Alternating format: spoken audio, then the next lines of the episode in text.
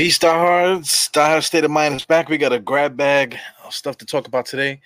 Uh, a lot of CAA stuff, a lot of Rich Paul stuff, a lot of RJ, Mitch, whole bunch of stuff, man. Probably get into the season schedule. It's Die Next Podcast. My man State is here with me today. Let's go.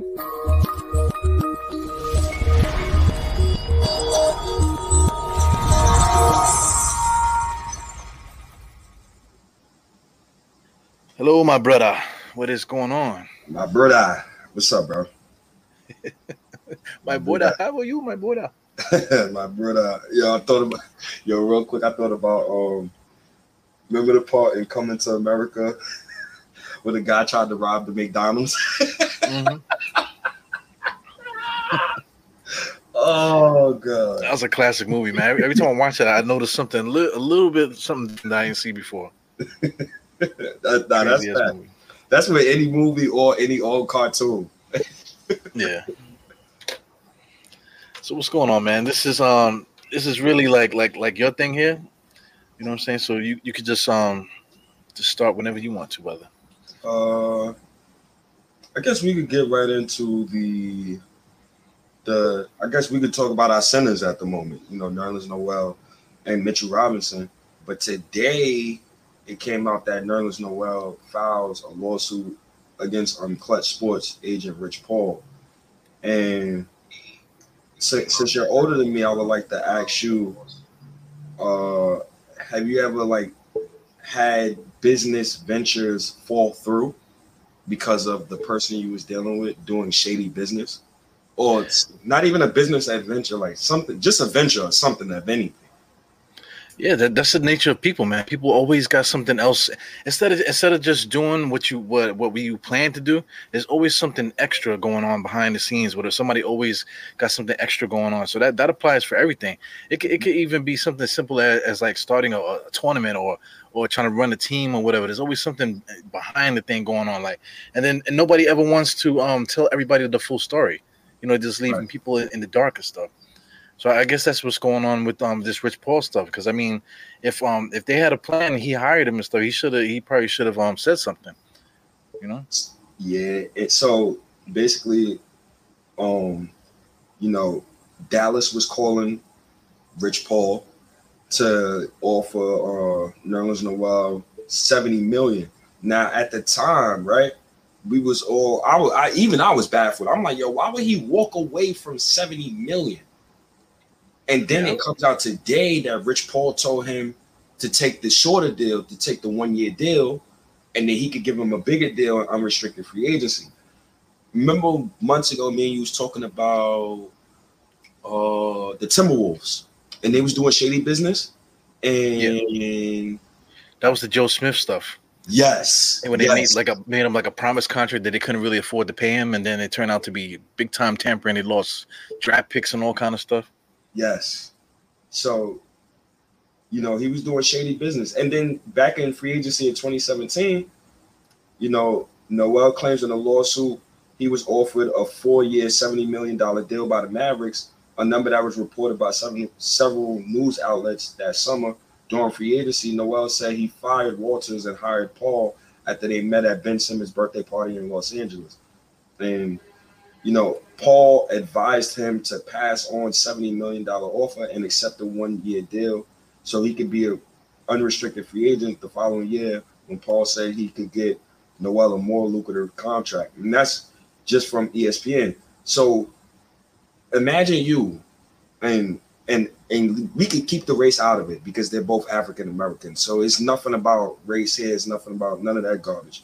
But imagine you, your agent tells you to not accept the offer, and you get basically 65 million less than what you initially wanted. How would yeah. you feel? it happens all the time. I, I, my mom, I, I, I can throw my, my mom out there, man. She um she had bought a house, but uh, this they, they kept trying to tell her to, to buy a certain house, right? So I'm like I'm looking mm-hmm. at it as a as a young person. I, am helping her out with the whole thing. Uh, I'm like this house don't have no value. You know, look where it is. You know, look look look at the size of it. Look at look at how much um you know work needs to be done to it, upgrades and stuff. The other house um was ready to move in. The, the people were still living there, but mm-hmm. as soon as everything came together, they were moving down south. They were taking the bread and they were going down south. But the whole house was was um they were living in it comfortably. You know, so that would have been the better investment. It was in a better area, more quieter, and this, that, and the other anyway, you know, uh, fast forward down the line, you know, my my my my, my mom abandons the, the the freaking place. Don't tell nobody. You know what I'm saying? It's, that's that's all shady business. That's my freaking mother, man. So I mean, like it, it could ha- it could come from from any it could come from anywhere. You know, people people that just bugged out. Like they, they have the, the thought in their mind of what they want out of something, and they just don't tell the whole story.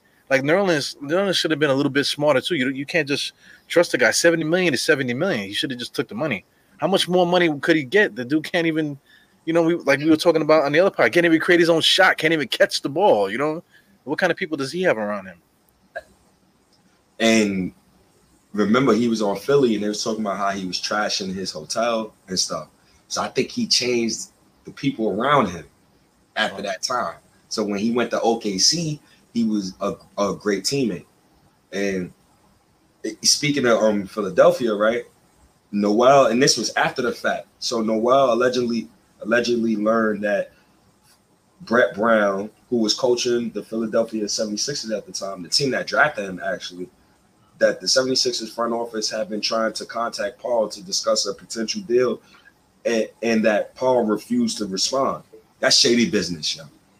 That yeah. is shady business yeah, basically he's he's like fuck him. You know, you know what I'm saying? Like you know, he should have he should have did whatever. He, he's mad. Fuck him. That that's basically what that is. That's that's not cool.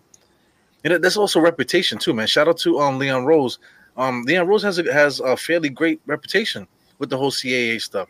Like, we, when he first came down, you know, we always talking talking um craziness about how how they might um you know mess up the franchise or have their like CAA stuff or oh, we only gonna um get certain players now whatever. But now, you know, as things are playing out, it's, it's just more of being in the know of what's happening out there. You know, mm-hmm. like Rich Pauls and stuff like that. I'm quite sure Leon Rose know that Rich Paul is is a, a piece of SHIT, or allegedly, you know, because um he used to work for him, right? He used to work for Leon. Yes, Rose. that that's the thing. That's the thing. We gotta remember they used to work together. So, I let me throw this at you. You think Leon Rose pushed Nerlens to sue Rich Paul? Well, you know, no, no, listen. Well, he's from. Is he from Philly? He's from Philly, right? I mean, I mean, he got drafted to Philly, but I can search where he's from right now. yeah, I'm, I'm just asking because I mean, when it, when all this was happening, he was a young guy. Yeah. So he has a, he has a little bit more maturity now. Um, you know, a lot of more, not just a, just a lot more um, uh, in tune of where, where his career wants to be. So you know, you get a little bit smarter about business. Every time, that's the one thing too. Every time you get screwed in business, you get better at it. You know, so so yeah. may, maybe it just it could be him, or definitely it could be it could be the guys that's around, man. Because it's not just Leon. You got Worldwide Wes is around. You know, all, all, these different guys. You know, so you know they're around good people and stuff. So you know they, they can you know get, um you know tip them off to certain things that's going on. And so it, yeah, they, they probably do have a hand in it. Yeah. Yes. So and the, so it's sticky, man, because you know it can't come out that that Leon gave him any information because then now you're talking about a whole slippery slope there now, and the whole you know you know fortress can come tumbling down after after something like that. So that so here's the thing, right? We got another start. We got another starting center in Mitchell Robinson, who actually fired Leon Rose his damn self. So now I mean, who act, who actually fired my fault? I said Leon Rose, who actually fired Rich Paul his, his damn self. Right. So, what did what was the discussions like when it comes to this topic? Like, I'm really wondering, like, what what is going behind the scenes because I I, I think something really bad is going to happen. I don't know if the NBA is against Rich Paul, but at the same time, it, it, it seems fishy now that all of this is coming out? You know, it's something that that doesn't need to come out. That it really needs to like they need to do some um some like um you know ground control or something, uh, you know, to to kind of like put this to rest. Because once this once this comes out, then all the other heads come out. As soon as you cut off the one head, then there's gonna be like six or seven guys coming out the woodworks, and we're really gonna know what's going on behind the scenes. And we don't we don't need that. The NBA doesn't need it, and of course the Knicks don't need it either, man. All the stuff that we've been through. Yeah. I remember, not to bring his name up. I remember when Larry Brown was here, man. oh man, Larry Brown. Yo, it was always something with him. Always something. So we we're far removed from that era, but you, you always get the constant flashbacks of it. Well, yo, th- there's there's room. It's not it's not just rumors. I kind of know for a fact that Mitchell Robinson was screwed by a lot of his agents. You know, there's one one agent in particular. He was he was actually, you know, hitting hitting all the um the the um, content creators up to to repost things and all kind of stuff. And um, it turns out that um that he was doing something to Mitch, and Mitch sued him. You know, and then some other stuff was happening with another agent, same type of thing. You know, so you know th- these guys, yeah, you know they, they get screwed by the agent, but the agent's job is not is not to um, hey, listen, I, am gonna screw you, but listen, this is what you need to do so I don't, I don't screw you. You kind of need to educate yourself on the, on these different things. That that's why you know they, they people make a big deal about guys going to college. Oh, they need to go to college for two years, this that, and the other, because they need to get some kind of education in there, but it's not necessarily through a college. You you, you kind of if you're gonna be in the NBA, you have to understand that, that you're gonna you're the business you are the business. As soon as you get signed to that contract, well, not not even in high school. These high school kids are already superstars already. So at that point in high school, um, it's more than just um learning it in, in a school. You need to get like like uh financial advisor and get your family together. Everybody everybody needs to read so so so they can get um you know educated about all the stuff because they, they're going to be getting robbed left and right if you don't know and they, they, these agents you know they don't have to tell you what's going on you paid them to tell you what's going on but you know, accountants and all kind of stuff. Everybody takes money from these guys, man, until they figure it out. You know, shout out to Shaq and these guys. You know, Magic, they figure it out eventually. Yo, yeah, yeah. That's why Leon Rose does great business. It's gonna take us a long way. And I'm looking at um, you know, past tweets and stuff. You know, you got guys like CJ McCollum who said exactly what we just said, bro. My guy needs better friends and advisors in his circle and he re- retweeted that at this. It says Nerlens Noel turned down an offer from the Mavs worth roughly 17.5 million per year. That was alarming. So I, I don't know what's going to happen, but I hope that it, nothing negative going towards the Knicks come out of this, honestly, or nothing negative about Leon Rose and his business with Rich Paul comes out negative. Yeah. Well, maybe that's the reason why they, it took so long for uh, for Leon Rose to really take the job because he got to cut all those loose ends. Everybody got to get paid off or set up. You know, hey, listen, if you don't want me to talk, you better give me that office over there and this, that, and the other. And you, you got to set guys up to make them, you know, chill out and kind of just do their thing and, and don't mess up with what's going on here. So it's interesting. I, I just don't I just don't want to put no heat on that shit, man. I, I definitely don't want that to come back on us. And it's crazy because they was failing to do any meaningful work, and this is just I'm just reading this off on Noel's behalf in terms of securing contracts, new endorsement deals, or by offering strategies to Noel on how to mac- maximize his value and earnings. The NBA needs a Big Brother program. they have one of those though. they have one of those. Where? Yeah, like when when the rookies come in, they, they make them go through like a boot camp kind of thing, and the guys come out there and they tell them all kind of stuff about the NBA, you know, the stuff that they're gonna they can get themselves into. Because I mean, there's trouble all around the world. I mean, I guess PJ Washington didn't get that, didn't didn't get that um that email when when when they sent it out to be at, at the meeting. It's like because he messed up, he gave, gave basically all his bread to that to that young lady that he's messing around with. So I mean, there's there's a lot of stuff that, that these guys got to be um.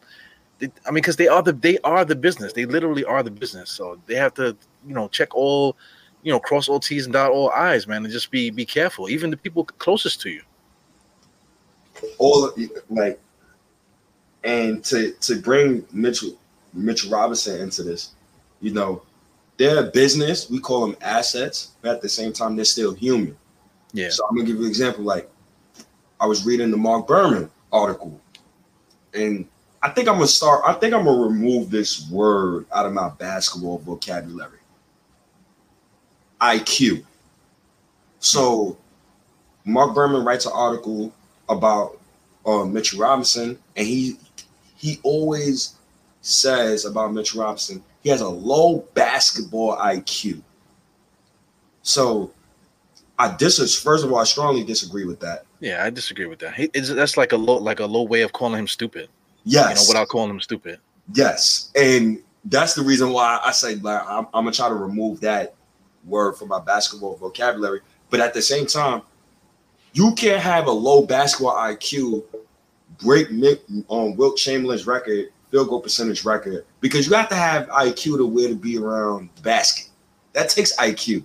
It takes IQ to average two plus blocks per game. It takes yeah. IQ to not play organized basketball for a year, then come on to the NBA stage and immediately show some type of impact. So I, I, I was appalled by that article. Yeah, I mean, you, you can't say that, that all, everything that he's done is all physical. You know, just because he's so athletic you know him him being able to see that that's that's what um the, the, when every time somebody brings that up about Mitch Robinson, oh remember when he blocked the shot at the rim and it ran to the corner, blocked the shot. That that um that highlight was making his rounds on Twitter today. But I mean that takes away from everything that he does right on the on the basketball court. That yeah. that one play, but people keep bringing it up. But that's not what makes Mitchell Robinson um um you know valuable. It's it's his basketball IQ. you know what I'm saying? He, his um his defensive awareness. I, mm-hmm. I guess that might be a better way to say it, right? Defensive awareness yeah, yeah, yeah. His his defensive awareness is off the charts, man. He always knows exactly where the ball is going. He always makes the right move for the most part. You know, so he, he is a plus player in, in that rank. But you know, these these that's what I'm saying. These beat writers and stuff like that, and like especially Marc Berman. The, the, nobody respect those guys no more. Nobody respect Marc, Marc Berman because the stuff that he says about all these these um these players throughout the years. You know, people are tired of it already. And, and me too. I'm I'm really tired of Marc Berman. And shout outs to the chat. Like I, I just put up the chat and um reading your comments, man. Uh salute to all man. Bodega, Bodega Wi-Fi. I was definitely gonna bring that up too. Um, shout outs to Bodega. Jericho Sims is the only Knick signed to Rich Paul. So for all you Jericho Sim fans out there, he ain't gonna be on the team much longer. so oh, you, you better love him while you can. Yeah, man. Rich Rich Paul's connected with LeBron James, so all these guys idolize LeBron James, so they want to be able to be in his circle. So that's probably why he signed with um with Rich Paul. You know. it, it, I mean, who, who wouldn't? You know, for for like a young a young kid like that. That's true. And and what's crazy to to bring it back even further, um, you brought up how we said when we first hired Leon Rose, CAA was going to take over the Knicks. So it's only four players on the Knicks roster who's CAA agents, and the rest of them aren't. So that narrative was debunked early. Yeah. But another narrative stemming from that is talking about how Leon Rose got Thibs. He's um, CAA, mostly ESPN CAA. who else is who else is CAA? Zion. Where's who's Zion agent? He's CAA. So it's so many narratives that you could pull from that, and I'm kind of happy for it, honestly. We finally yeah. good press. I'm not used to this. Yeah, but you know, ESPN hates us so bad. So, but but they're like like you said, they're predominantly represented by a CAA. So why they keep messing with us? Why don't they just leave us alone, man? God damn! Like, like we, could, we could be like right this this all season. We had a flawless all season based on what the Knicks can do for themselves. You know, because like anything else, you know, in, we well, we talk about trading draft picks, we're not doing none of that stuff. So we, we did we did the best that we could, you know, with with the way that we've been doing things up until this point. So I mean, there's nothing really nothing bad to talk about, but they always find something. I don't know what the hell that's about. What is that about? So I I don't know. I don't know if like New Orleans beat writers are are shaky. I don't know if other other fans from other teams. I don't know if they're shaky. Um, it seemed like when the Knicks are doing good, it seemed like everybody else is unhappy. They're very happy at our dysfunction, and we don't have that anymore. So now they look miserable, and they type up an article talking about how Zion is probably secretly planning to go to the Knicks. yeah, they just pulled that out of nowhere. You, you know what? This probably there probably was a million articles that they, that they wrote and already had it ready to just shoot out as soon as it happened. But when it didn't happen, they're like, "Oh snap! Well, we, we got to do something." There hasn't been any Knick news, whatever. So now, look, out of nowhere, nothing's happening. We just finished summer league, beautiful summer league, great stories all around, and now, um, oh the Knicks are, you know, the CAA secretly and all this other stuff. Get out of here, man. That has that hasn't happened. Um, that that secret stuff has not happened since um this guy was here, Steve Mills. You know, we haven't had any any secrets or anything like that since all those jackasses, Phil Jackson, all the stuff that they were they were doing the the ranch and all kind of stuff. There's there's no there's no garbage going on in the garden anymore. You know, so uh, they they just kind of pulling their straws right now. Listen, they running them all of these articles and narratives, these dumb articles, these dumb narratives. So now, uh, I'm gonna give you an example, right? So ESPN wants Zion Williamson to become a Knicks player. NBA analyst explains why National Sports Network angles for big time players moving to New York and Los Angeles, right? So e- Ethan Strauss, shout outs to Ethan Strauss. You write great articles. You do good work. This article is effing stupid.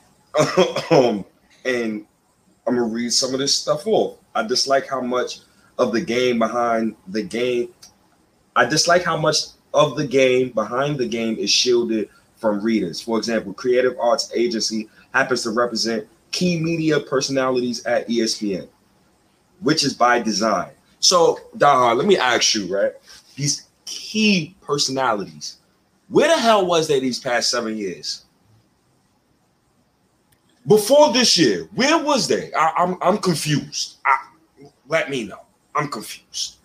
Well, yo, man, uh, this guy, um, Bodega Wi-Fi, he, he's mentioning Stephen A. Smith. You know, the, these um, they, they they make millions of dollars off off of the off of the Knicks um bread. Stephen A. Smith's whole career is, is on, on the backs of the Knicks the last twenty years. You know, he cannot he cannot keep the, the um his the, the, the name of the Knicks out of his mouth. Even even even if we're playing bad, leave us alone. Know, like we're playing bad. Let, let us let us be bad. Let let us be like Minnesota. Minnesota's been bad too. Sacramento's been bad just as long. Leave us alone.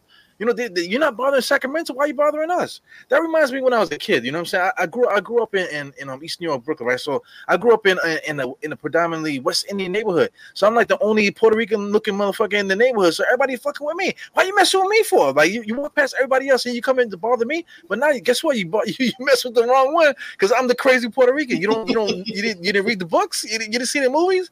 You know what I'm saying? So now you, you made this decision to mess with me. So you mess with the wrong one. So it's the same type of thing. Why are you why are you just picking on on us? Why? Because because it's it's funny to do it. It's like the the cool thing to do. Like, come on, man. Like like chill out with that already. Hey, don't get me wrong. Like, I think Stephen A. Smith is. I, I think he's a Knicks fan. Um, but I think he's a he's a hot topic Knicks fan. So what I mean by that is, if the Knicks are losing and it's a hot topic, he's gonna shout it out and he's gonna make it look good. yeah. If the Knicks are good, he's gonna make it a hot topic. He's gonna shout it out, and he's gonna try to make it look good. He's gonna say, "Oh, we here. We gonna get out the first round. We here." Right. I respect it. I mean, hey, I respect it. Yeah, guys got to do what they got to do to make money. I mean, because right now he's making more than a lot of NBA players. So I mean, he's doing something right. So you know, shout out to him, man. Let me hold something. so so so I think I think this goes hand in hand too. COVID uh destroys most of the NBA's money mm-hmm. past two years, right? So a lot of companies lost money, right? Yeah. The Knicks find the Knicks was added on to a lot of live game slots last season. We was added on to a lot of games mid-season um to do live games on ESPN and stuff, right? Yeah. So they give the Knicks 29. Well, is it 29? Yeah, like 29. Damn near half the schedule almost. So so so you give us 29 regular season games on live TV. ESPN is losing employees. They're losing money. I think ESPN is using the Knicks. And I I have no problem with it. no, but it goes hand in hand to what Ethan Strauss is saying, even though I think he's a goddamn idiot for this article. But if a lot of CAA uh, agents represent ESPN personalities, and we got 29 live games, and COVID just hit, they lost a lot of money. Come on. Come on. Yeah, it's must see TV. We, we, we're gonna we're gonna boost the economy. Just you know, the, the having the Knicks on TV and all that, and keep you know their, our, our name in their mouth. That's gonna boost their, their. That's like a stimulus package for them. You know. yeah, man. That's, I, I mean, I, I, I guess, man. I guess, man. I, I, I was sick and tired of everybody teasing us um every goddamn day, man. Even on first take, that uh rest uh Max Kellerman finally is off first take. Got tired of him trashing my Knicks, bringing up the Knicks randomly on points that don't even matter. Talking about oh, if the Knicks, the Knicks are, are a playing team and this, that, and the third, and and the Knicks won't get out the first round. Okay, cool. It's that's cool. That's that's cool if we don't get out the first round next season. Even our call, our call out tips all the time. It's okay. Yeah, I respect it. You know, that, that's your opinion. That's cool. But you know, like look, when he's like, oh, blah, blah, blah, like, get out of here, man. You see, they, they, they're not. It's they, it's like somebody have their hand up their ass. You know, like like a muppet. They mm-hmm. basically do though. That that earpiece in their ear is telling them what to do. So listen, man, you gotta yell. You gotta yell louder. Talk about the Knicks again. Say say that thing you just said again. You know, somebody's in his ears telling them what to what to um what to say and stuff. So I, I get it. They're, they're network on um, television thing. We don't like we don't have nobody telling us what to say. So that, that's what that's what makes what we do a little bit more authentic. Mm-hmm. You know? Well, you know, mm-hmm. I, I, I kind of want to branch the RJ thing into it too because e- even us fans, we, we fall victim to that. We kind of repeat what they do. So like nothing's happening, so all of a sudden Zion is secretly all the secret stuff like this, the Avengers and stuff like you know the the freaking secret wars happening behind the scenes and shit. You know, but but now like amongst Knicks fans, we arguing about RJ Barrett. Like when when did that happen? you know what I'm saying? The the ascendant, the the ascension of, of RJ Barrett is like is like this, and we see him working hard and stuff like that. So how, how do we get to the point where we're talking about that RJ Barrett needs to be traded for Wiggins and and all this other stuff, and then the guy he you know he can't shoot and he can't do this, he can't do that. I'm like he averaged 17 points as a second option on, on a um you know playoff team. See. Yo, so, yo, a couple people, more than one, said it today that yo, um, the the RJ, Mitch, and all these guys would never start on the playoff team. We just made the playoffs. We just made the playoffs. Am I bugging? Nah, you're not. Yeah, you're not. It, when it comes to RJ Barrett, it seems like the media, certain Knick fans, and certain people, they just lose brain cells. Like some of their brain cells just leave their body and they just become a little stupid. Um, Khris Middleton shot under 30% from three at 20 years old. Paul George shot under 30% from three. Giannis th- under 30% from three.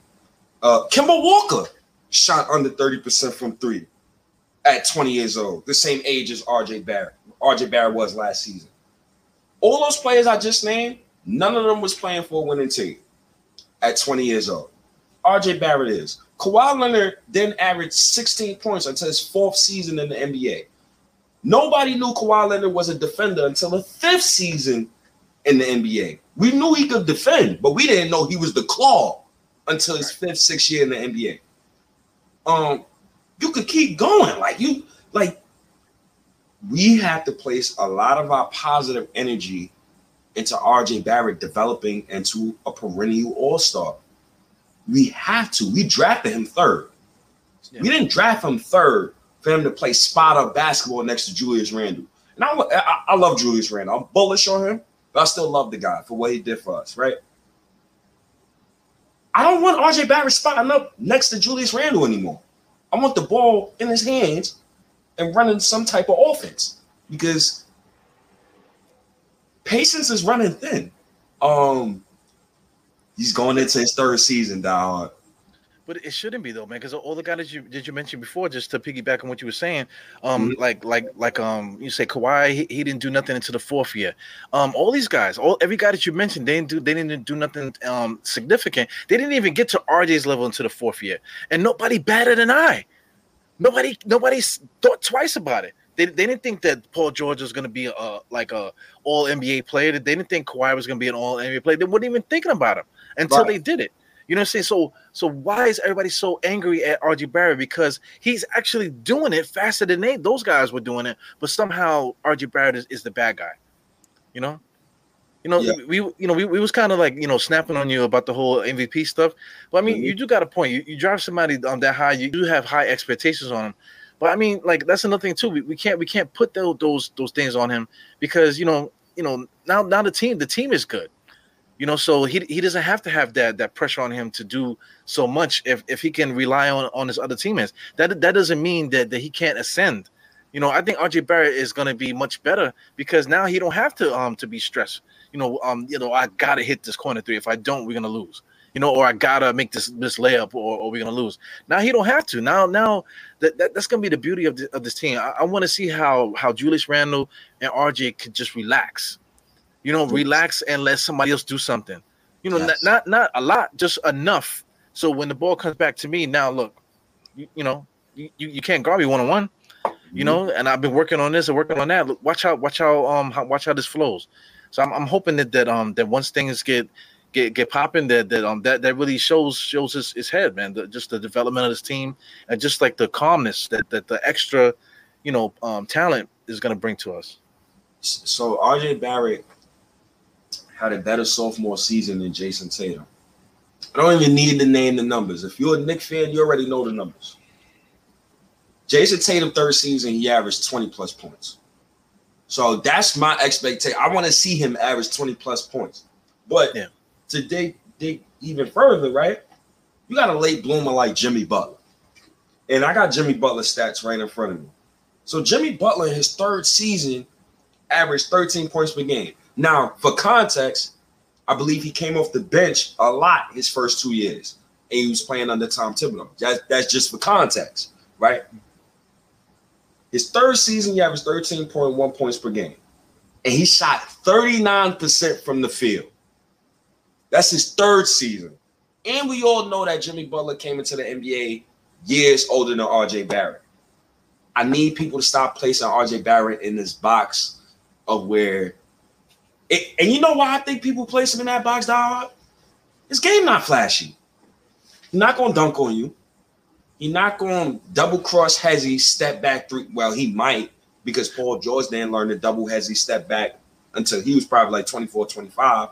Well, RJ will bang it on you. He'll he'll bang he'll he'll dunk it on you, you know, but I get you like the, the bop, the you know, the bops and stuff that he don't have, he just don't have that in his game.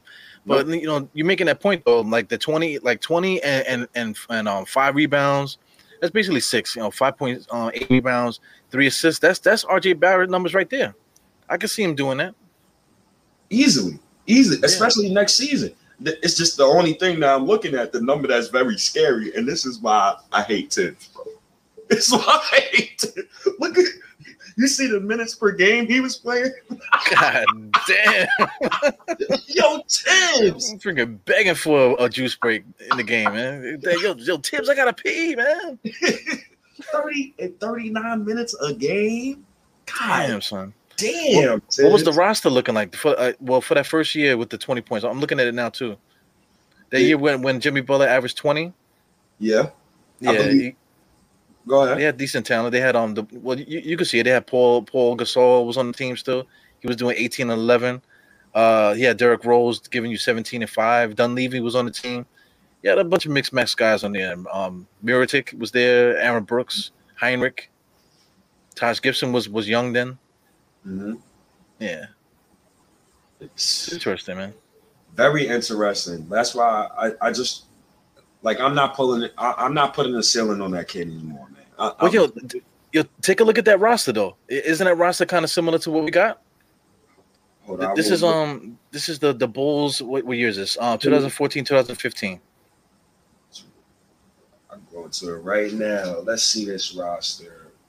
Because I mean, Paul, you know, uh, Paul Gasol, you know, block shots, you know, but that's you know within context, you know, like like, like we're saying. Um, um, I could see uh Julius Randle giving us 18 and 11 next year. I could see um RJ giving us 20. You know, I could see uh uh what's his name, Kemba Walker giving us 17. You know, I could see that happen. So I'm looking at the roster. Okay, you got Jimmy Butler, Aaron Brooks, Mike Dunleavy, Paul Gasol, Taj Gibson, Kirk Hinrich, Doug McDermott, Nikola Mirotic, Nazr Muhammad, E'Twaun Moore, Joakim Noah, Derrick Rose, Tony Snell. Woo!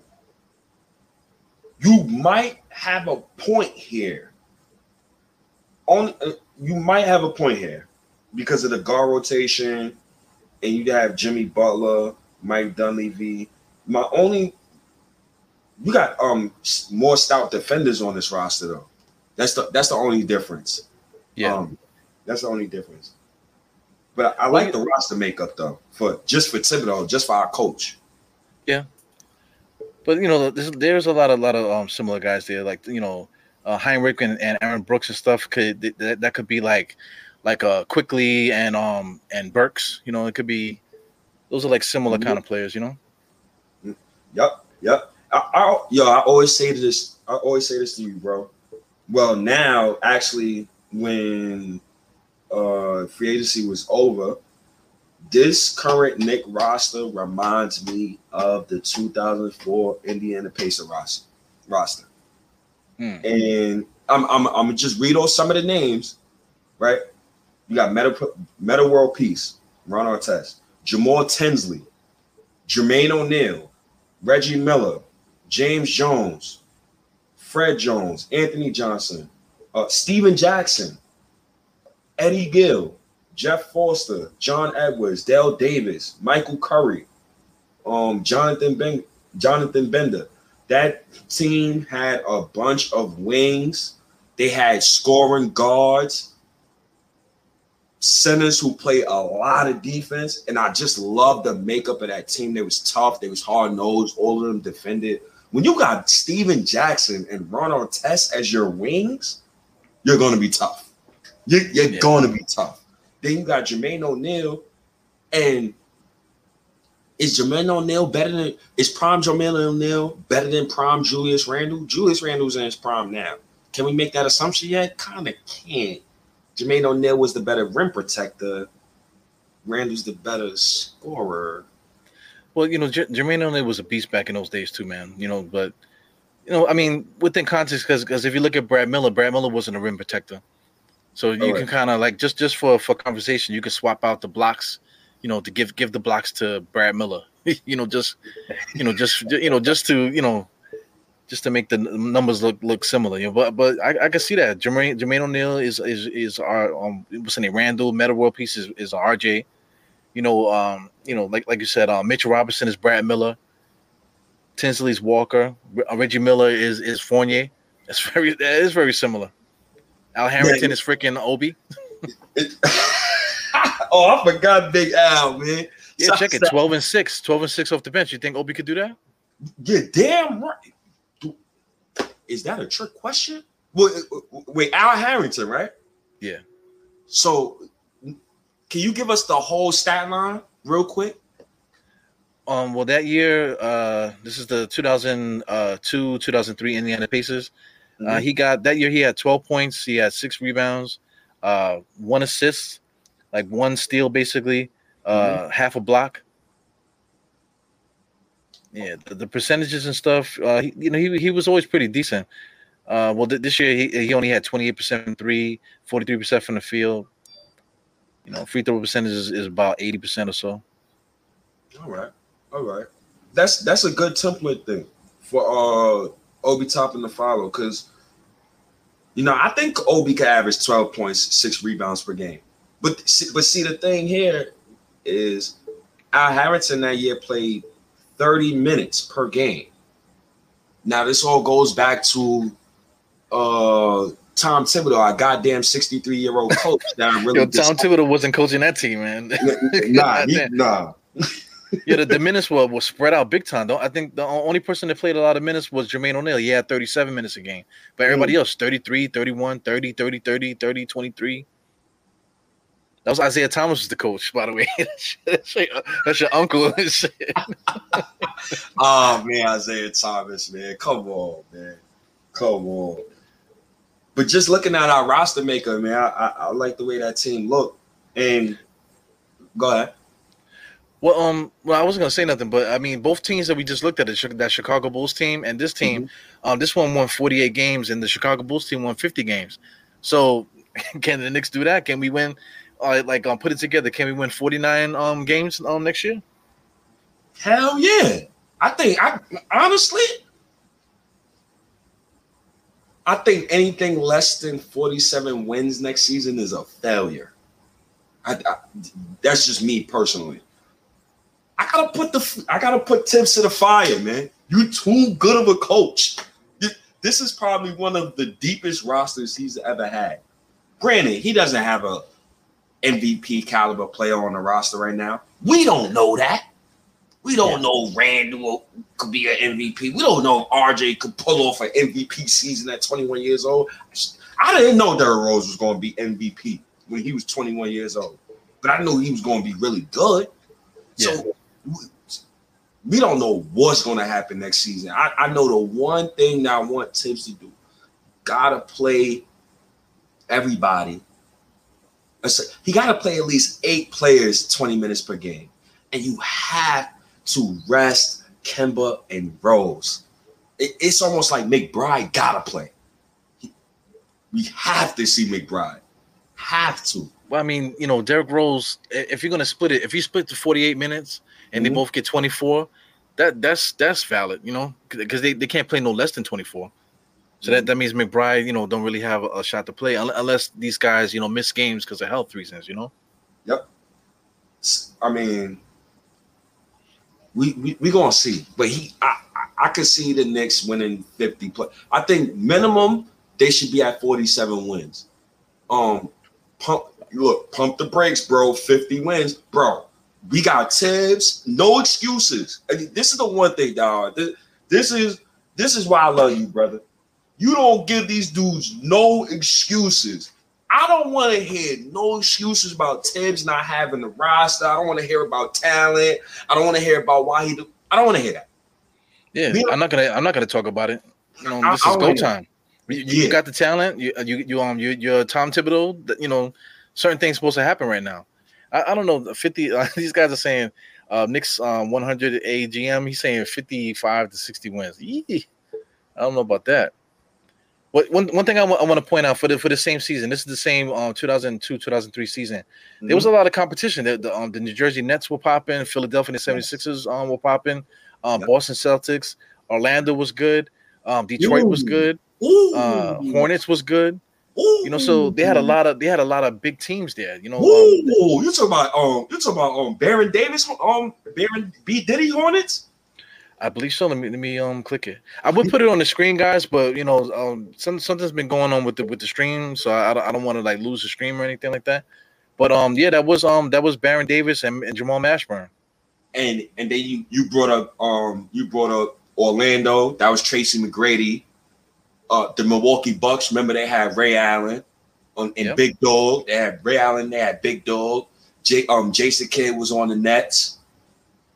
Uh, Allen Iverson, the answer, the third best shooting guard of all time, was on the Philadelphia 76ers. So it was a lot of competition. It was a lot of competition. Wow. Yeah, it was it was it was that that time uh it, you know, like like uh, a lot of the young guys, you know, you know, when I say young guys, I mean like younger than us. You know, they, they always track crack, you know, cracking on the older heads and stuff like that. Oh, y'all was doing this, y'all was doing that. I said, man, like if you look back and look at the numbers and watch, look at the players that were on these rosters, you like you, will be amazed at how ta- how deep and talented these teams were. Who yeah. was coaching these teams, you know, and all this other stuff. It's a lot of history in the NBA that you can't just disregard it just because you're young and you just want to be a dick, you know. Yeah, but it's also respecting greatness, right? So, uh, so two examples. One, Hakeem Olajuwon, and God bless, God bless my Knicks, man. But Hakeem won champ. He won his first championship with no player that averaging more than 13 plus points per game in the finals. Greatness. Allen Iverson. I believe his second best player on that Philadelphia 2001 roster was Eric Snow, and he brought them to the finals against Shaq and Kobe. Man, if, if you want to go into the, the 2005s, the 2010s, Brandon Roy, Gilbert Arenas. Like they could keep, they could keep. Yo, can I can I just read off who Allen Iverson took to the finals, man? Go on. The, Theo Ratliff. what the hell, Theo Ratliff? No, but Theo Ratliff was a good defender though. He was a good. He was a good defender, but I mean, Theo Ratliff, Mitchell Robinson. Yo, Theo Theo Ratliff looked crazy, man. He he was just he had a, the big old puffy cheeks and whatever, like like he had like like sickle cell or something like that, man. You know, you know, no disrespect oh, for anybody that, that's suffering from that, but I mean, like, you know, let me just read the rest of it, man. Freaking Eric Snow, shout out to Dikembe Mutombo, but he couldn't score. You know what I'm saying? Nope. Uh, George Lynch was a starting um small forward. Oh. Aaron McKie. Aaron McKie was like the the the, um, the second coming of Kobe when when Iverson was over there, uh, according to them. You know, and he was only giving them 11 points a game. Jesus Christ. Tyrone Hill, Toni Kukoc on his last legs, Vernon Maxwell on his last legs. Mm-hmm. And those Vernon Maxwell, Toni Kukoc, they played with the Hall of Famers, and they was on their last leg. Yeah. Yeah, they were old. Vernon Maxwell was like 35 years old at the time. Matt Geiger. I remember, remember Matt Geiger. Yo, shout out to Matt Geiger. Shout out to my man Andy, man. Yo, he was a bugged out dude, Matt Geiger, man. He looked like a freaking white supremacist or whatever the fuck. God. He was Matt a scary Geiger. dude, man. Yeah, he looked scary. I ain't gonna lie, he looked scary. I'm sorry. Raja Bell was like was like a rookie or something like that, or was like mm-hmm. early on oh, his career. Larry Hughes. You know, I, I remember Larry Hughes. Uh, shout outs to Knicks 100 AGM. Yo, I, Larry Hughes is one of my favorite players to pick in NBA Live 2001 because his steal rating was always 99 in every live. So you had to pick somebody to defend. That was my guy, Larry Hughes. Yeah. Yo, Iverson, he is, and this is another reason why I respect, like, I don't really respect shooting guards in today's game. And I'm really hoping that the energy that I give RJ Barrett propels him to to to stardom. When I look at a guy like Allen Iverson, dog, who in today's NBA would you take over Iverson? Like prime Allen. If you had a, to take a shooting guard in today's NBA, would you take any one of these dudes over prime Allen Iverson? You know, it, it, was just a different game, man. You know, they, they, um, it was a lot more physical. You know, and not for nothing, like the the NBA wasn't really shooting threes like that. You know, Allen Iverson, you know, he was probably shooting more threes than people were doing at the time. You know, so you know, that, I, am just saying that just to throw it out there because because like um, just the, the era was different, the style of play, yeah, yeah, was just a little bit different. But you know, if you want to talk about heart and and the strength and and just the poise uh, and and like everybody's talking junk about him, everybody's worrying about his hair, or he's worrying about his tattoos and and what he's doing off the court and all this other stuff. You know, and he's still coming to gym even though no practice and still drop you know whatever he want to drop that night. You know, so he he was a great one. People got to put some respect on his name. I see people um talking junk about him, like like he's not like one of the greatest um players that ever played, man. Who? Allen Iverson. Woo! Third best shooting guard of all time. Hey, listen, culture icon. Like not, that's another thing too, dog. That this is another thing too. Like this is why I'm so glad. Like we got um RJ Barry, we got Randle now, because they could be icons. Being an icon is hard right? Allen Iverson was probably the first guy, and I'm talking about like we in the hood, like projects. I, we all loved Allen Iverson because he looked like us, right? He looked like the the kids from the inner city. We, he looked like a guy we could relate to. He showed no fear on the NBA court at all, no fear. Braids, tattoos, like you just said, and then he wore the hell he wore whatever the hell he wanted at NBA interviews.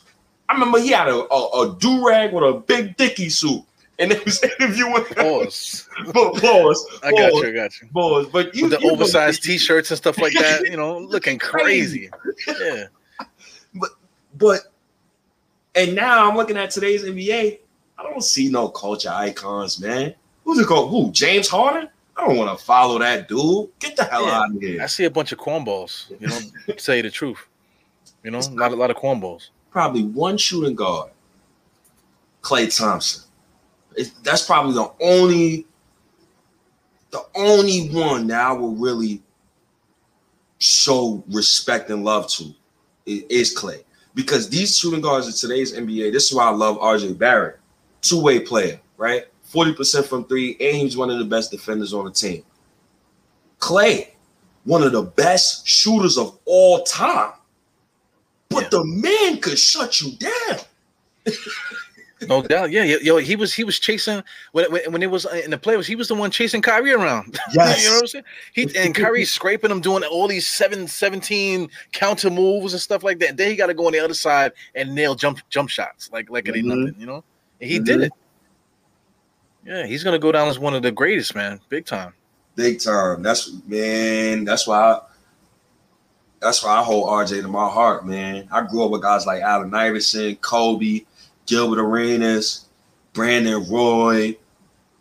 Who else, man? Danny Granger. I'm trying to think of all these dudes. Kevin Garnett, Tim Duncan. You know, these power forwards in today's game don't even impress me like that. So, so this guy Canal, we got to give him some some um some shine. He said um he said stop. AI was not and is not better than Jordan, um, Kobe, Drexler, or, or the Big O. I said third best shooting guard of all time, dog. Right. You don't talk Black Jesus, and we leave Kobe Bean Bryant. We leave him a B. Those two will never be touched. Right. Allen Iverson is better than Clyde Drexler, brother. And, and Big O is a point guard. I'm so sorry. Iverson is better than Clyde Drexler. But it's, it's debatable because you, you got to throw Dwyane Wade in there somewhere too. You know, all, all, that you know, all that's pretty pretty debatable. I got Wade at four. I got Wade at four. I got it's it's just the cultural impact. The impact Iverson had on the league, yeah, it, it's different. Yeah, and he shook Jordan out of his shoes too. so that's people that that happened, yo it kind of it kind of scares me, you know, a little bit because because like I remember Iverson like like like as a kid like like um like it was yesterday, you know. But now we talking about that that shit happened like damn twenty something years ago now. Nice. That is scary, man. And, and, then we got we got kids now that's dressed just like obviously with the tattoos and everything. They think they're doing something new. That's something that guys been doing for twenty years already. You know, that, that's something that my grandmother used to say when I was a kid. like, oh, come on, grandma. Mm-hmm. And now look at this. I'm about I'm like near grandma's age, getting close to it. Now, I'm gonna be saying the same thing to to to the kids coming up. Yeah, but it's it's actually true though. And, and people wear Iverson sneakers and all, and all that stuff. Jordans, they still wearing that stuff. So it's it's a little bit different how uh, how how this era is. And because you know, hip hop, hip hop, not, not much has changed with the culture, because it's a culture. So not much has changed over the last like 20, 20 years or so. Yep. It just adapts. yeah, a, little bit. You know, maybe one thing is a little bit more popular than others, or they flip it a little bit different. But still the same thing, you know. Uh, yep, yep. It's the well. It depends. It depends on what what, what type of hip hop you listen to, because yeah. hip hop is just like the NBA. like as it get older, it evolves more and more and more. Yeah. Um, you know, sometimes you like, if you go down the rabbit hole, sometimes even even like in the early hip hop, there was a lot of really crazy like like um like gangster rap like in the early days. You know, like we were talking about Schoolly D and all this other stuff. So th- the stuff that he was saying in some ways is kind of like the drill rap that's happening now. So mm-hmm. the drill rap might they might have took it to the next level with the with the craziness, but you know, mm-hmm. a guy like like Schoolly D was saying a bunch of wild stuff, at, you know, back in the in the eighties and stuff. So mm-hmm. you know, you got guys just take it and flip it how they want to do it. You know. Yep. And and now let's bring it back to the to the current Knicks, right? The the mm-hmm. current Knick roster. Right. A living legend in Derrick Rose. Like literally like a living legend on your roster. Walking Hall of Fame. He's gonna make the Hall of Fame. If Grant Hill made the Hall of Fame, you best to believe Derrick Rose is gonna make the Hall of Fame. Yeah. You got another cultural icon. You got a, a cultural icon only in New York though, but in Kemba Walker, right? If you live in New York, you know who the hell Kemba Walker is. And if you're one of those inner city kids, if you're from the Bronx and you're around my age, you're like 31 and you know about the gauchos and you know about that stuff, do you know who the hell Kemba Walker is? You know who that guy is. Um, Obi Toppin, where he's from, Brooklyn. Brooklyn is in the house. What his family do. EBC, Rucker Park. Dyckman, culture. Culture means a lot, man. That that means a lot. And we can we can go down the line. Even though Julius Randle's not um from the city, we're basically taking him in as our, our own. And we know he's from Texas. And he got Kyden in the stands. You see his wife is in the stands. And they say, hey, hey, hey, hey, what's up, Kyden? You know, Kyden, you look like a, he a cool kid. And he's not worried about the spotlight. But it's nice to see what we're building here. Yeah, yo, th- that um Julius Randle's son, he gonna be saying, "I'm from New York for the rest of his life, man." They they might move, you know, back to Texas or whatever. He be like, "Nah, man, I'm, I'm born and raised in New York." We talking about, you know, he gonna be saying that for forever. That's that's what we do. I have, I, yo, I haven't lived in Brooklyn and and like, well, I haven't lived in Brooklyn in about ten years, but you know, I'll never say that I'm from I'm from another part of the city. I'm from I'm from Brooklyn, East New York. That's what it is. You know, what I'm saying it always will be that, no matter where I am. I could be in in space and whatever. I'm, I'm always gonna be, be representing where, where I come from and stuff. That's that's just what New York is. Mm-hmm. Oh, RJ Barrett parents, Brooklyn. They from Brooklyn, yeah. and, and, he used to come here in the summertime, hanging out with with his family and stuff like that. I, mm-hmm. I know what mm-hmm. that's all about. And this is what I mean by icon. Where are now RJ Barrett? We claim him, right? We know he's from Brooklyn. But what's the other place that claims RJ Barrett? The man got a whole nation of Canada bomb. Yeah. a whole nation. Whole nation. So if he was the winner chip in the city, do you know how revered that man would be? He would be loved in two continents. yeah, man. There was some I can't I can't get it right now, but like they, they have the the carnival up in um in Canada, man, if the Knicks ever win a championship, he'll be he'll be he'll be like a like he's already a god already, man. But for that thing, man, he'll be he'll be like Jesus walking walking down the oh, parkway oh, with us. Yo, shout out another guy. You want to talk about icons too? Evan Fournier for France. He's probably like one of the top five French players to ever play the game. You know, and you see what he's doing for the for the national team. And he mm-hmm. grew up a Knicks. You know, he grew up a Knicks fan. He wanted to be a Knicks fan, and he got a black wife. you know. oh, saying? I didn't know that. you didn't know that? Yeah, man. His his um, his son's darker than me. You know what I'm saying? Man, yo, yo, his son, his son could be me. about yo, the same nah, color. That took me off guard, bro. Yeah, man. You got to check my Instagram page. I posted it on my Instagram page. Oh God, I gotta go see that, bro. And so yeah. Evan Fournier had a little taste of chocolate milk and never went back. nah, man. he had some milk and cookies. yes. Yo, oh god. Yeah, he, he, was um he was doing the whole New York thing. He actually um the, the guy he got a picture in the train station, the Seventh Avenue. Oh yeah, yeah. yeah I'm looking at it now. I'm looking at it. Yeah. That's nice, man. That's nice. Shout out to Evan Fournier, man. Yo, the feels, the feels is here, man. We got the feels going on for the for this team, man. So yo, you're painting a, a great picture with this stuff, man. It's it's it's just like beautiful stories. And then I, I feel like I feel like those stories are not done. We're not done. You know, I like every every single team. Like I, I keep going back to Detroit because Detroit, you know, they had Stackhouse and this, that, and the other. And then when it was time to win the championship, they traded Stackhouse for Rasheed Wallace or whatever. You know, and they got Rasheed Wallace. Next thing you know, they won the championship. Um, shout out to Miami, the first championship. I don't know how they did it, but they they ended up getting the glove. They had white chocolate there. They had Shaq there. They had Antoine Walker there you know, they I don't know how they got these guys, but but uh, everything came together. Freaking Alonzo Mourning with one kidney came back, and then they they won a championship. It, it's just all great stories, and it's it just energy. Energy brings everything together, and next thing you know, they they won a championship. Um, shout out to Dirk. You know the, how he got Kidd and Shawn Marion and Jason Terry. How the hell he got these guys together on his team? And look what look what he did. So I think the Knicks are swirling right now. We you know you know from everything that you said with the connections to New York and stuff, we're swirling right now. You know, it's going to take it's to take a lot of luck though. We're going to have to be hella lucky. I think we're there though. I think we're there. Now I, I think we're there too. I think we're there too. I don't think we're championship contenders yet, but I think we're there. I, am just, I, I really, I, I, can't wait for next season, bro. I really yeah. can't, because I, I destroyed Tim. I still think about that playoff uh, matchup we had with the Hawks. And I think about, yo, what if Thibs just did this? What if he just did this? What if he just did this? But y'all always tell me, where, where you wanted him to go? State? You wanted him to go to Kevin Knox? You know that's not possible. You wanted him to right. go to Frank Ntilikina? That's not possible. But at the same time, it's like when you do something stupid by taking Elfrid Payton out during the playoffs, which he should have did months prior, and you put in Derrick Rose and you speed up your starting lineup, you, everything's out of whack now. Everything is out of whack. So yeah, I, it's I'm, valid. Everything you said about about Thibodeau is totally valid because even just us fan, fans of the game, like we were ready for for um, for for Atlanta. We we was like, yo, we're gonna guard them this way, we're gonna guard them now. And then we had like a whole week ahead of them, you know, to to get there. And then once we played them, we were like, yo, what are we doing?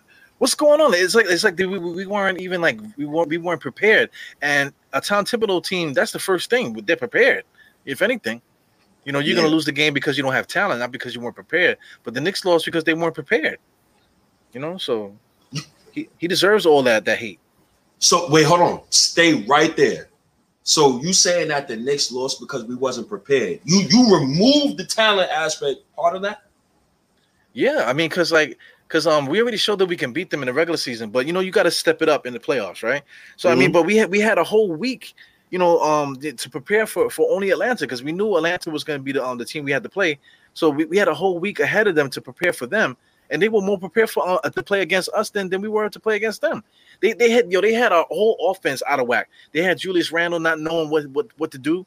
You know they had they had um, Reggie Bullock just standing there like a statue. You know they, they totally like you know it, it, it was it was um you know you just got to tip your hat to a team like that. You know the, the, the Knicks just didn't have it. We you know we we um talent wise I think we could have banged with them. You know even though Atlanta's probably a little bit more talented, but I mean like just our perseverance all year we we, we should have been able to compete a little bit better but we just didn't prepare properly for them. Yep, we had no that, idea. And that's my thing, diehard. So when people tell me stuff like Thibs they have the talent on the bench, I don't give a damn about that because yeah. we got a we got the better coach, right? Fifty nine percent career winning percentage in the regular season. Nate, I, am gonna call him Nasty Nate because the way he did Thibs was just disgusting. Nate hasn't got out the first round in five plus years. I think it's eight years. You can't tell me before the playoffs that yo, we got Thibs, Julius Randle, he averaged 37 points versus the Hawks, this, that, and third. You can't tell me after the playoffs you was impressed with Thibs for that. I'm still disgusted with him by it.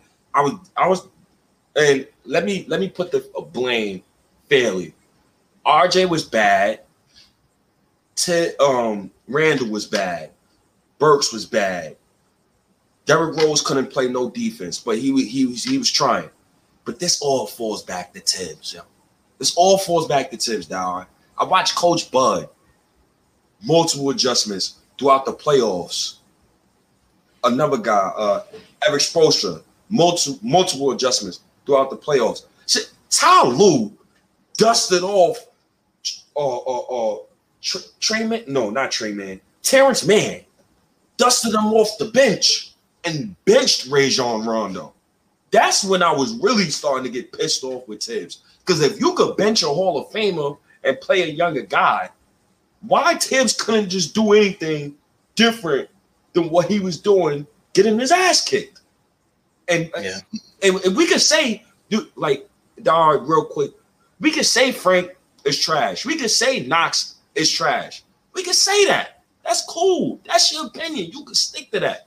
But if I'm watching Reggie Bullock, 34 minutes, zero points, you don't think somebody else on the bench could give you something? You don't think you want to have a different look at anything? So that's the only reason why, like, I always kill Thibs, and, and I, I, am down on Thibs at the moment. I'm just pissed off with him. And RJ Barrett did get me hype. Shout out to Wild Boy Ty. RJ Barrett yo, he got me hyped with that dunk too. When he dunked on Bogey, I didn't know he had those type of bungees, but that that was a good dunk though. Yeah. Well, you you're right though, man. You know everything you're saying is, is valid. You know, he um you know we didn't we didn't have the talent, but he he had every option to do something different. We we, we just didn't do it. You know. Start, you know, the, the the worst thing was was um was taking Elfrid Payton and starting Derrick Rose. That should never have happened somebody else. He should have did something else. It's it's unfortunate. It's unfortunate that, that that had to happen. But I mean, like now, like like I said, I I don't want to I don't want to um talk about the current roster because I mean you got the talent now. You ain't got no you ain't got no um no no more excuses no more. You know. Yep. No more excuses. Especially at the point guard spot. I, I, don't want to hear about the point guard spot this season, uh, Don. Uh, I don't, yeah. I don't want to hear about about it from nobody. Yeah. Because I mean, you know, Tom Thibodeau like, likes he likes to play a certain way, whatever. So even if Tom Thibodeau forgets about a certain player, at least we like let's say if he totally forgets about like Derrick Rose or Burke or something like that, but he at least he's playing like the, these guys, you know, like like um the starters, the you know probable starters. As long as he's playing those guys, at least the talent on the on the court will, will make up for it. Sekemba will, will make up for it. You know, Julius Randle, all these guys together will make up for it. You know, so mm-hmm. you know, hopefully we, we, don't we don't have like that Pat Riley syndrome where where John Starks is is like shooting bricks. You know, but we got Rolando Blackman sitting there with like no scuffs on his sneakers at all. You know. you know what I'm saying? Not, not even a drop of sweat, or haven't even used his, his jersey in like like months. You know, he, you know, he, we had him right there to put him in the game to give us a different look, and, and Pat Riley refused to do that. So you know that's that's um you know the coaching tree right there, the Pat Riley coaching tree. And that's and that's just basically going with who you know, going with who you trust. And I can yeah. understand, I can understand that he trusts Bullock and those dudes. Like I, I understand if I'm a coach and I've been playing the same dudes all season in my rotation, I've been trust believing in them. I'm gonna play them same dudes in the playoffs. That, that, so I agree with that point from Thibs, but Thibs, you're smarter than me. You're the coach. You're the actual guy who gets paid to coach. And it looked like you forgot how to coach during the playoffs. Yeah. And your recent resume in the playoffs don't look too good. Because I believe you got four straight first round exits. Granted, you was on the Timberwolves, but that doesn't matter to me. Because you had you had Karl-Anthony Towns and you had Jimmy Butler. That was no excuses. No, no excuses for Thibs. I'm not giving him no excuses next season. And then we a, a guy we haven't even mentioned, Immanuel Quickley. So even if Rose and Kemba's out, we got enough guard play. We got enough guard play to where I, am not I, I'm not worried about any injury to any person particular on this team. It's only two people that I need to they got to stay healthy. It's RJ Barrett knock on wood, and that's Julius Randle, knock on wood. Yeah. Yo, so so if the, if if we had like a like a weakness on the roster, that's basically it. Then they're they're um they're backups, because I mean we do have Burke and we do have Obi, but to to back up Julius Randle and RJ is kind of shaky a little bit. Mm. What, do you, what, do you, what do you think about that? I no, I, I disagree. Well, it depends. So what what position is RJ starting at? Is he starting at small forward or is he starting at shooting guard? That's the main thing. Well, me, me personally, I mean, they, they can um they, they actually can be interchanged depending on matchups and stuff like that. But I think RJ Barrett is just just for the simple fact that he rebounds better than Fournier, that that he's like the um you know the the starting small forward, and then you know he's a better defender too. He'll be able to be more physical against mm-hmm. um. Yo, they drag racing in the neighborhood over here, man. They freaking assholes. I'm about to start throwing rocks out the window, you fucking cocksuckers. God damn, man. But I mean, you know, you know, I, I think it's interchangeable. It depends because I mean, even if Fournier don't really rebound enough, he's still he's still pretty tall and he's physical. You know. Yeah. So I, you know, it, it really depends on matchups and stuff. How, how they want to play it. Um. So you you particularly said RJ's backup and Randle's backup. Now RJ's backup. Now depending on what position he plays, you don't know if it's Quickley, You don't know if it's Alec Burks. Now, if he's starting that small forward and his backup is Alec Burks, yes, I'm worried about his backup. Yes. Yeah. Because Burks, he's guaranteed, diehard, he's going to miss minimum 20 games. Guaranteed. So for those 20 games that he missed, who do we go to? Grimes. Yeah, that's it. Do, do, do you? I mean, I, I, I trust Grimes. You know, we, we were we went through that this summer league. In the beginning, I was calling him hot garbage, and by the end of the summer league, uh, he's like one of my favorite players. You know, so I mean, this this is what we do as as fans and stuff. So I, I actually trust Grimes in that spot. But you know, then again, like like just to have like a little bit of um like uh flexibility with the roster because you know because I mean things happen. You know, so I mean, I, I it, to me like just um like even with even with Obi, you know, even though I, I you know I think Obi's gonna, you know, he, we're gonna have to play Obi regardless, you know, just for the simple fact of trade value and this that, and we're gonna have to play Obi even if he plays like shit, you know. But I mean, having like say like I mentioned this before, Malik Beasley, having him you know coming off the bench maybe, or just in the stash somewhere, or maybe like um, you know, I can't, I can't even think of who's available at small forward, but like um, what, what's the what's the dude that um that the Lakers picked up? Bazemore, like getting like a Bazemore, having somebody like that on the roster, similar player to that on the roster, that would be somebody that, that we can put in the in the spot, and and like I wouldn't feel as bad, you know. I would feel a little bit more confident having somebody like that backing up the small forward. I'm gonna throw a wrench. I'm gonna throw a wrench at you.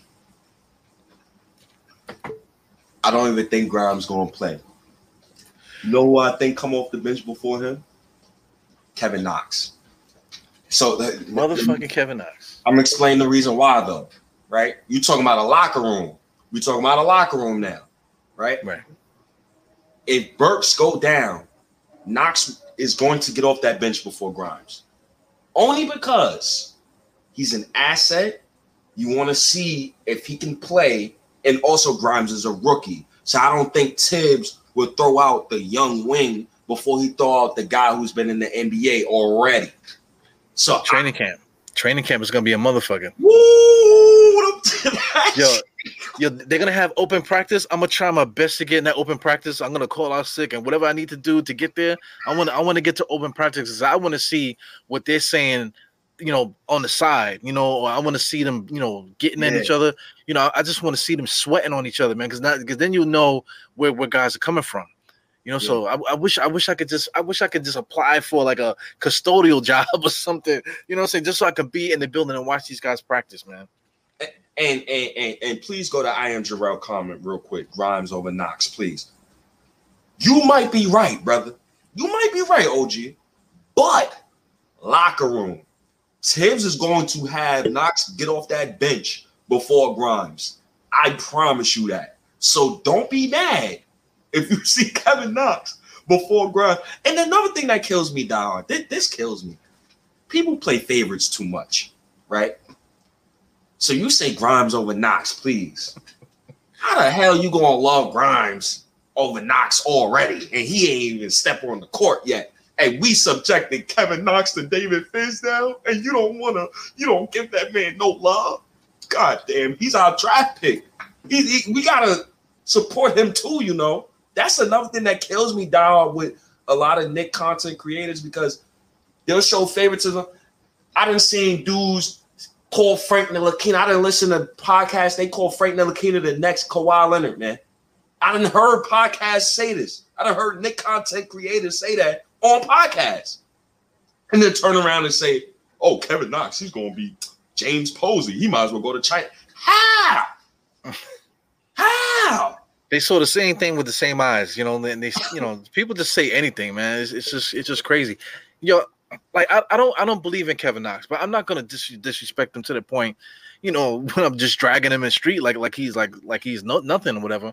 But I mean, like, you know, like somebody said it here, he's like in his last um last year of his contract. He's in the contract year. P shout out to P Ramos. You know, he's in a he's in a contract year.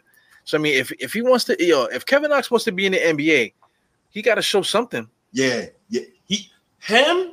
That's the guy who, when you say training camp, He's the guy that needs to go into training camp, book bag, headphones. I'm not talking to nobody.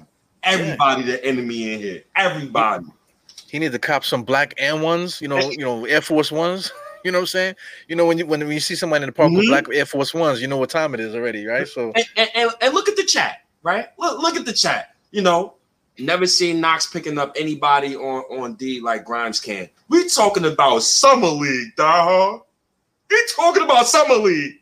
He, matter of fact, just for context, just for you, Earl, Sevi, Kevin Knox had the second most blocks on the Knicks in 2019, and he had more blocks than Julius Randle and Bobby Portis combined. So you can't tell me the kid don't got no no no no talent. Kevin Knox is also the youngest Knick with 25 and 15 rebounds. So you can't tell me he don't got no talent. We, You love that stat, man. bro. You know I'm. You know I love that stat. Yeah, fact, it, it, happened though. He just he, he scored thirty points once once too, man. So 31 and 7 on Giannis. I remember that So, like- game. I was up there cheering for him. I was like, yo, let's go. Let's go kill Giannis. So don't, Oh, don't give me this never seen Knox picking up anybody on D like Yeah, Rob. you, you sure you don't you sure you don't got that shit tattooed on your on your chest, man? Oh, like, nah. like, like fucking thug life. You got Knox scored 30, whatever, whatever on Giannis and 19, whatever, 18, whatever the fuck. It's it's tattooed on the left side of my brain, the little the, the, the, the small part of my brain. It's I got you. but you know, also too, I, I mentioned this um plenty of times too. Um, um, you know, shout out to um OG Sim, nothing but Knicks. He um he did a whole um podcast about about um Kevin Knox's ability to um work in the in the pick and roll. So he, he actually is pretty decent in the, in if you run those sets for him and stuff. So he's not a complete bum, but it just it just like there's something going on in his head. Like like you know when you talk about like somebody being book smart and street mm-hmm. smart, he's like book smart. So I mean, like if, if you run him through, let's say if he was working out for a team, he's gonna blow the team away. Like, wow, this guy is the, his his workout is incredible. But like, how, how does the workout don't translate? You know, something in between the workout and the actual game that something is missing. You know, something's not not not crossing. You know, so I, I just think that's what Knox is, man. He has all the talent. He has the size. He has the body. He has the jump shot. He got his handle's not that bad. You know, you know what I'm saying? He can't finish strong. It's like, what is going on in his mind? You know, I you know, I think I think he just need to pull up to Dyckman or something like that. I, it's too Wow. late now, but he needs to pull up to some of these um open runs and just call next. Yeah. Yeah, and don't leave. Play the whole summer. You know, And, and you know, two things. Where the hell did Kevin Knox floater go? That's the first thing. Did Ti- did Fizdale remove that from his game? Because I love the Kevin Knox floaters. That was that was just my thing personally. I love the Kevin Knox floaters. And the second thing, chat, you're not wrong. Knox motor is like a 1970s Cadillac. like you don't know what you're going to get. But it- those are some good cars, though. uh, Those, those Cadillacs. they are good cars. but the engine old man. But all our other draft picks from Obi to Quickley, all those guys got a motor. But y'all can't crap on Kevin Knox defense and then tell me Obi and Quickley could defend. Because Quickley can't guard a ghost if it smacked him. Don't get me started with Obi. If you going if you gonna put stock in summer league and tell me Obi's a good defender now because of summer league, oh,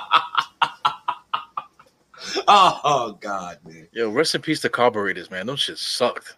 For anybody that likes cars, you know the fucking carburetors. God damn! Thank God they got rid of them shits. Yeah, he's not fuel injected. Knox is- ain't fuel injected. Yeah, and and they not wrong. His motor is not his motor is bad. His motor is bad. Grimes got a motor, right? McBride got a motor. Ah, I remember that. I game. think that's what happened. I think he snatched his soul right out of his body, just just like Bodega Wi-Fi said. Because you know that series, you know, like when uh, you know, when Knox was there, we thought that Knox that was gonna be Knox's coming out, you know, thing. And after that play, I feel like he just pulled it like like the um, you know, what like the Doctor Strange, the the freaking um, the ancient one when when Well, the when ancient she one, hit- when she knocked us. yeah, knocked the soul right out of, out of out of the Hulk and stuff, man. So I think that's exactly what happened to Knox when um when he faced Zion. But but he outplayed Zion on that game, and he blocked Zion twice that game. Yeah, he did. He It's played a- hard. It, it, it's okay. And He got it in him, man. He got it in him. Quickley. Quickley plays no defense whatsoever. I don't give a damn what anybody says in his chat. He his defense is terrible. It's disgusting. So Yeah. don't don't don't tell me about Kevin Knox defense and, and Quickley defense is suspect. Very suspect. Um. But you know, Quickley got balls though. You know, not for nothing. yes. Yes. That's the, that's the only thing that's that's really like you know he, he can't defend, but just the simple fact that he's not afraid and he's not afraid to challenge somebody. Mhm. That that's a, that's an asset in itself too. Knox don't have that. No, You know? no, no. I definitely agree with that. Knox don't have the want it. Uh, Quickley got cojones. Uh, Obi Toppin. Don't, don't get me wrong. Obi Toppin defense, it ain't spectacular, but that man got a motor. His motor Yeah. never turns off, and and Yeah. that's the one characteristic I really love about Obi Toppin. The dude, Yeah. the, the dude motor never never runs off, man. Yeah, he's never gonna effort. You're never gonna say that Obi Toppin wasn't playing hard. Never, never Nah. gonna say that. Nah, nah.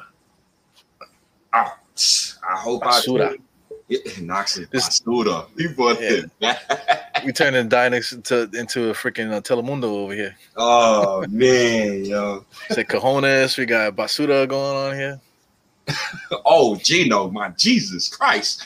Lord, you talk to your mother with that mouth, Gino? Oh, Gino, Jesus. come on. Ah, Gino, come on, Gino. But they right Ah, though. jeez. they, they definitely right, man. The Knicks, um, the days of the, the cup flipping on the sideline, you know, those days are done. The LOL Knicks days are done. The oh, I'm just gonna blame James Dolan because I don't like James Dolan. Days are Yeah. done. The oh, we don't have nobody else to blame, so just let's just make up a headline and put the Knicks in it so we can still get our clicks and, and, and laughs at them. Those days are done. So Yeah. I- culture. Yeah, we are the culture. Me and you right here, man. Yes, sir. Culture. what it is. Well, that's how I got. I got everything out there. I I, I ain't got nothing more.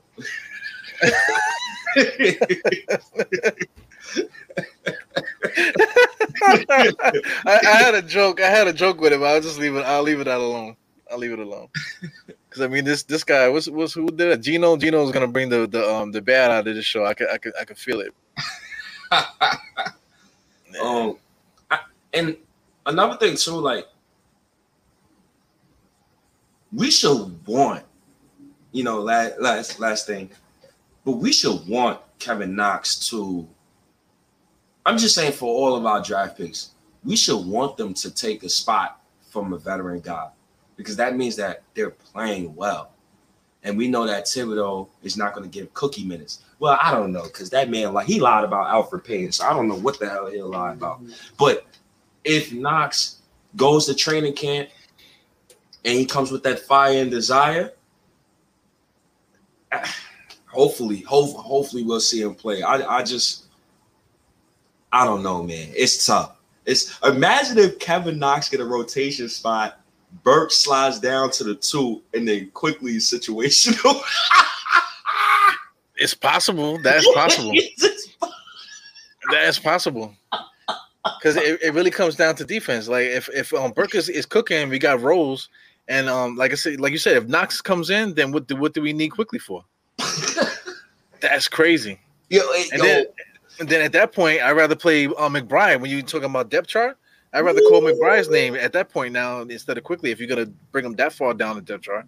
Oh, you going into it? Oh, you going into a place nobody really want to talk about? Oh man, hands at a time. Got to the hands. in it. You going into a place? Because I remember I said that to somebody too, and I was just trolling. Like I was trolling. It was a regular day. I was trolling. I said, "Yo, you know, you know, McBride or Knox, if one of those two play very well, Quickley going to be situational, right?"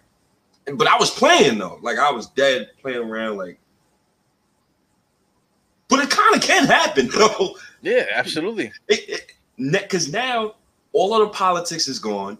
Well, hopefully MSG politics is gone. We got Thibs guys. Now you got his guys. We spent all our cash space, so there ain't no excuses. So I would like to see a fair competition of minutes this season. If Burks is not giving effort on defense, he should not play. That, that last season there was times he did not give effort on defense. He shouldn't he shouldn't have been playing. But we had to lean on him because we had nobody else to score. That's not the case this season. That's that's nowhere near the case. So I'm I'm, I'm intrigued. I'm intrigued uh, uh, upon who's going to be situational. At that point, we call Paul. Who do we call Portland though? Like if, if you're talking, I, I guess he's talking about um trading Quickley. Who then? Who do we? Not for Dame. Not not for Dame. I damn sure don't want no Dame. The thing about Dame, you know, I, I mentioned him before, but like if but there's no way that we can get Dame because he just makes too much, man. He makes like he's gonna he makes like forty something. He's going into fifty something million dollars, man. So we just don't have the assets to to, uh, to trade something like that unless we want to throw um Julius Randle into that into that mix, and I don't think we're doing that.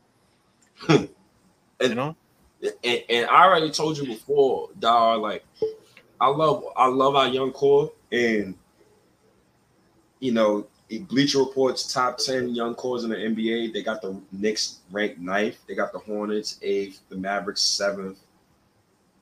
That's stupid to me. How the Mavericks got a top 10 young core. They only have Luka, but okay. Suns fifth, Grizzlies fourth, Pelicans third, Celtics second, Hawks is first. I love the young core that we got, but I think the only person, and this it, this just me like really like looking at the landscape and looking at how Leon Rose positioned the roster. I think the only person we'll probably see on this roster from this current Knick team a few years from now is RJ Barrett. Honestly, I think they're going to look. Think of this trade package, right? Mitchell Robinson, Obi Toppin, Immanuel Quickley, probably Alec Burks or Evan Fournier, one of those guys. Four first round picks. That's enticing. Because to, to get who? I don't know. That's the point. Oh. that I, I don't know. But that's the start off. Quickley, Obi, Mitch, three or four first round picks. That's the start of. I don't know who though. Oh. I threw Cat into the into the equation last night when we was on guard up. I threw um um what's the name Karl-Anthony Towns into that into that mix. Why is what about what about Karl-Anthony Towns, man? What about Karl-Anthony Towns that people keep bringing this up? Well, you know, you know, he, he just has the the connections with the the whole Kentucky thing. Really, that that's really it. And also the Thibs stuff, you know, you know, um, Wiggins. You know, we we we um, we were saying hell no at one point, but then now we starting talking about Wiggins. So you know, it, it's it's really just about opportunity and stuff. But you know, think, think about it like this, because I mean, um, you know, I don't, I don't have his, his salary right up at, at the moment, but I believe he makes about thirty something million right now per year, thirty something. So I mean, thirty something million right there. That's that's attainable. We can um we can um sign it. Say say if we keep Mitchell Robinson this year, and this is something that we do next offseason, we could sign and trade Mitchell Robinson to Minnesota. We could throw Burks over there. We could throw Noel over there.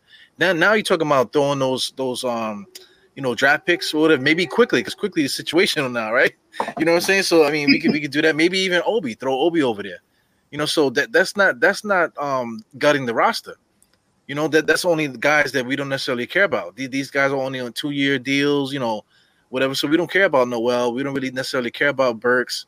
You know, Mitchell Robinson, we traded him. We don't care about him either. Obi Toppin could go. You know, maybe even Quickley could go at, at, at, that point now you don't you don't stick four draft picks, maybe two draft picks at that point. You know, you can get Cat for that. And then now, now with your starting lineup, you're talking about Julius Randle, you're talking about RJ, Cat, freaking um, you know, Walker and Fournier, and you still got Rose, you know, you know, and then now you upgrade um Grimes to, to the next spot. McBride comes up, you know, and then now you look to now you start playing that that veteran uh, minimum game where you just signing guys, you know, for the minimum. Somebody's gonna come. You know, somebody you know, just look at the Lakers. People always um sign the cheap contracts because they they thirsty for a championship. You know what I'm saying? So that could be disgusting, actually. Um, I got a, I, I got a real legit. I got a question. Yeah. So this is we staying on the um Karl-Anthony Town subject.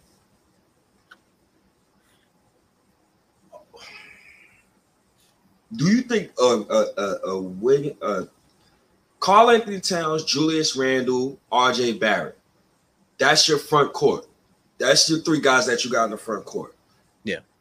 Now between Randle and Karl-Anthony Towns, that's a, that's almost 60 million. Well, at this point, we're going for the championship though.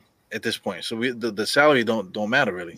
So, so, so basically, what you're saying is after we at, after you would trade for Karl-Anthony Towns, then you got Karl-Anthony Towns, Julius Randle, uh, R.J. Barrett. You still got Grimes. You still got uh, Walker Rose and Fournier. Walker Rose and Fournier. You would have to trade Fournier or Burks. So you saying you would keep Fournier? You yeah. would try to keep Fournier.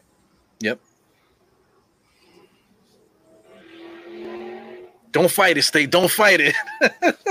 Because now, now you're talking about Karl-Anthony Towns is like a 20 plus a game scorer. Mm-hmm. Julius Randle is probably going to go take it down a notch.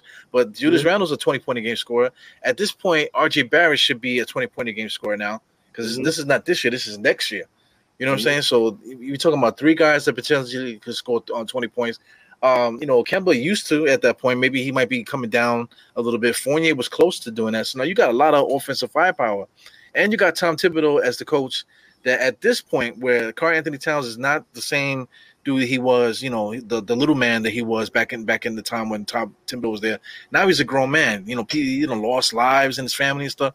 So you're just hoping that he ascends into manhood and stuff. So that you know that's like the magic that I'm talking about because I mean, like everything, everything is swirling right now. Everything is doing doing good, but, but it's like something is needs to happen. I'm not saying it's Karl-Anthony Towns, but we could touch him if we want to, because we have we have assets.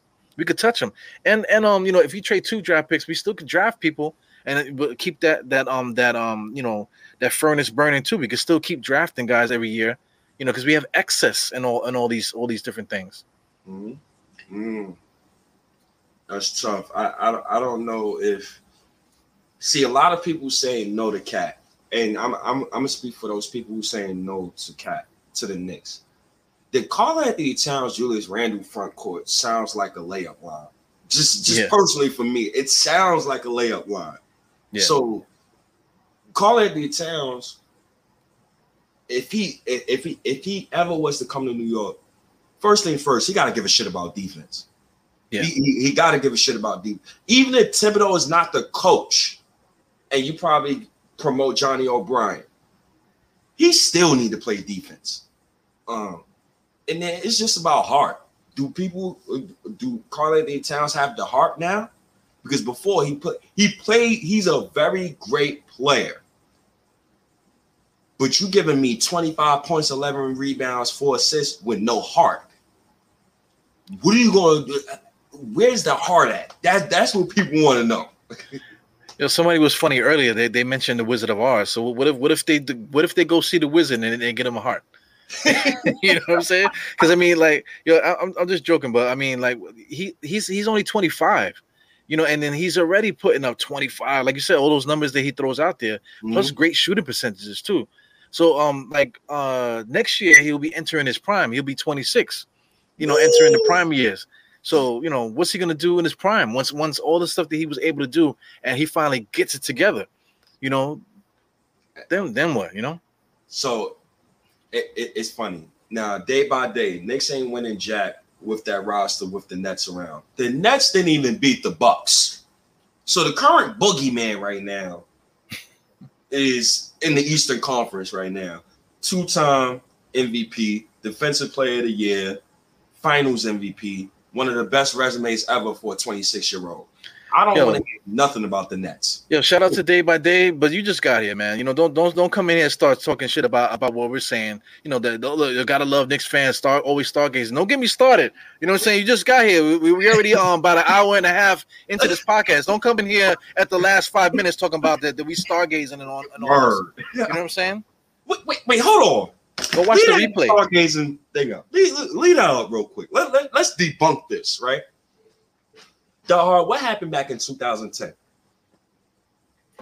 I don't know, but I'm with it. Tell me what, what happened. So, wasn't we supposed to get LeBron James back in 2010? Yeah, we were supposed what to happened? get a lot of things. Uh, oh, we didn't get LeBron James, right? No. What was supposed to happen back in 2018, 2019? Was you supposed to get Kevin Durant? Yeah, and Kyrie was supposed to be coming too. It was, it was a whole. They, they, already had the, you know, Stephen A. Smith said, "Yo, they're definitely coming. Everybody's coming." You know, it, you know. So that wasn't few, us.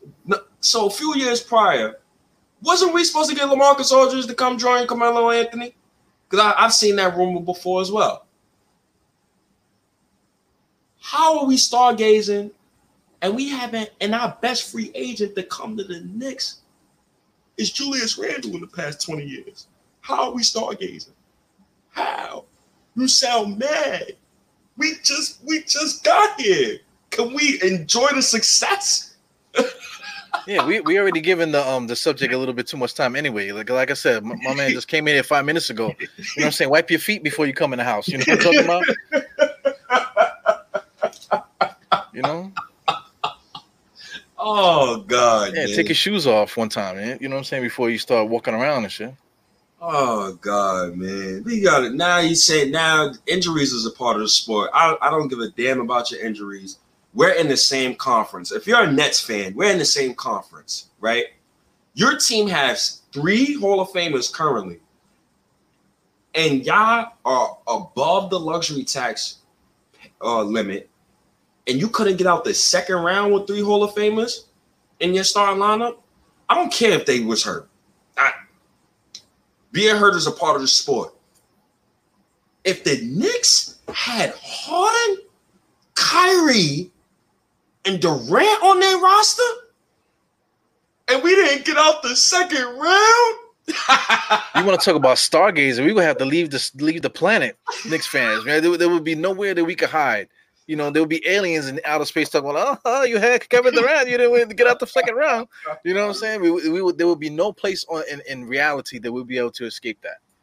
You know, but you know, Brooklyn Nets, you know, is whatever because nobody cares about the Brooklyn Nets. Nobody. Nobody. Nobody gives a damn. Matter of fact, Kyrie Irving had a 50, 40, 90 season last season. Ask me how many people brought that up. yeah. I, I got dudes that I that I know they always want to argue with me because they know I'm the Knick fan, but I don't argue with nobody. You know, you want to nah. argue, go ahead. Uh, go ahead and argue if you want to. Nah. But you know, as, as they arguing, I said, well, well, you know, you got this guy. I mentioned a mention a player. They're like, who? There you go.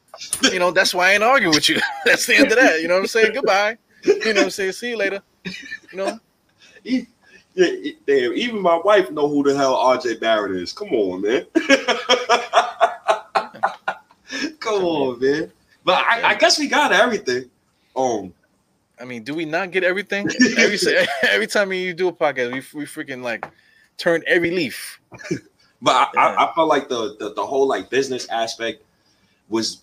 I, I'm glad we got on that topic because the NBA is a business and CAA is a, a, a, super agent company, and we got the super agent, the former super agent of CAA, as our president of basketball operations, and he does good business, and he, he takes care of all his employees. He, t- matter of fact, real quick, he, I believe, Myles Powell, he re-signed. Then he re-signed Myles Powell and then released him again the next day so he could get his full salary for the whole season. Yeah. Good business. And then, we find out, you know, after the fact that, that he's he's about to sue Seton Hall because they messed him up. You know, the medical staff over there in Seton Hall messed him up. You know, you know what I'm saying? So they did a solid to give him a little bit of bread to hold him down until that situation, you know, comes together. So that's that's all good business, like you said. You got you gotta um you gotta make friends because Myles Powell might end up being a sports agent. you know what I'm saying? Down the line just like anything, like even like like our jobs and stuff like that. It don't it don't pay to be an asshole at your job because you don't know the guy that you that you shitting on. He gonna be a boss one day. That's you know what I'm saying. If he, if if he was good to him, he might bring you up with him. That's a fact. That's a fact. Always treat your people's good. Yo. Always yeah. treat your people's good. Good example. Now I'm gonna, and, and, and I'm gonna be out.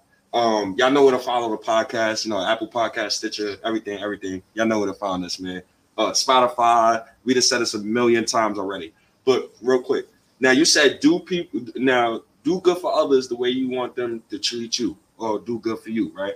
So I was a cool I was a cool kid in in elementary school, and this is somebody from like 20 years ago, right? So when I was looking for an apartment, die hard, right? I was looking everywhere, bro. I was looking everywhere. I had everybody running my credit, run this, that, and the third. So I had this particular place run my credit, right? So I get a phone call from this place that ran my credit like two months later. I said, yo, hello? She said, wait, this Sylvester, this uh uh this Samantha, my elementary school friend, is the mm. lady who you give your rent checks to. So that's how that's how I got the apartment. Now, connects, connections do good for your peoples, and we'll show you love later on. Leon Rose is doing good for his peoples. So we're going to get some love later on. Yeah, it's a small world, man. Mm-hmm. Big time. small world, but I guess dog. Anything else you want to say, bro? okay. Nothing, man. Wipe your feet before you step in the house. You know what I'm talking wow. about? That's all I gotta say. I like your goddamn feet, man. Um, yeah. Shout outs to day by day though, man. We appreciate you net fans because it ain't no net fan. Uh, yeah, no doubt. It, it, it, ain't no net fan TV. It ain't no diehard Nets. It ain't no state of the New York Nets. Oh my god, that sounds disgusting. State of the Brooklyn Nets. Oh god. Um, but I'm out here, man. Dog. Peace out. Peace. Yep. Purell. Man, Always put it soap. Get some soap on them joints, man. Gotta some soap on man. Forget the Purells though. Nation, I'm out of here, man. I appreciate y'all, man. Uh, um, Peace. Tricky Nicky, appreciate you for um showing love to the chat all night, man. You got those guys going, man, and Nickel for life too. Appreciate you too. But Yeah, I'm out of here, man. Nicky might need a piss test, man. Y'all, Yeah, out, man. I appreciate you. All right, man. Peace, y'all. Yo, it- yo, like like Stay was saying, thank you everybody for popping in the chat. You know, we, we talk our shit here, man, but it ain't nothing ain't nothing personal. We just kind of like busting chops and all this other stuff, man. So anyway, thank you for for for tuning in Dynex podcast. You know, I am Jarrell. Everybody here. See you guys at the next one. Peace.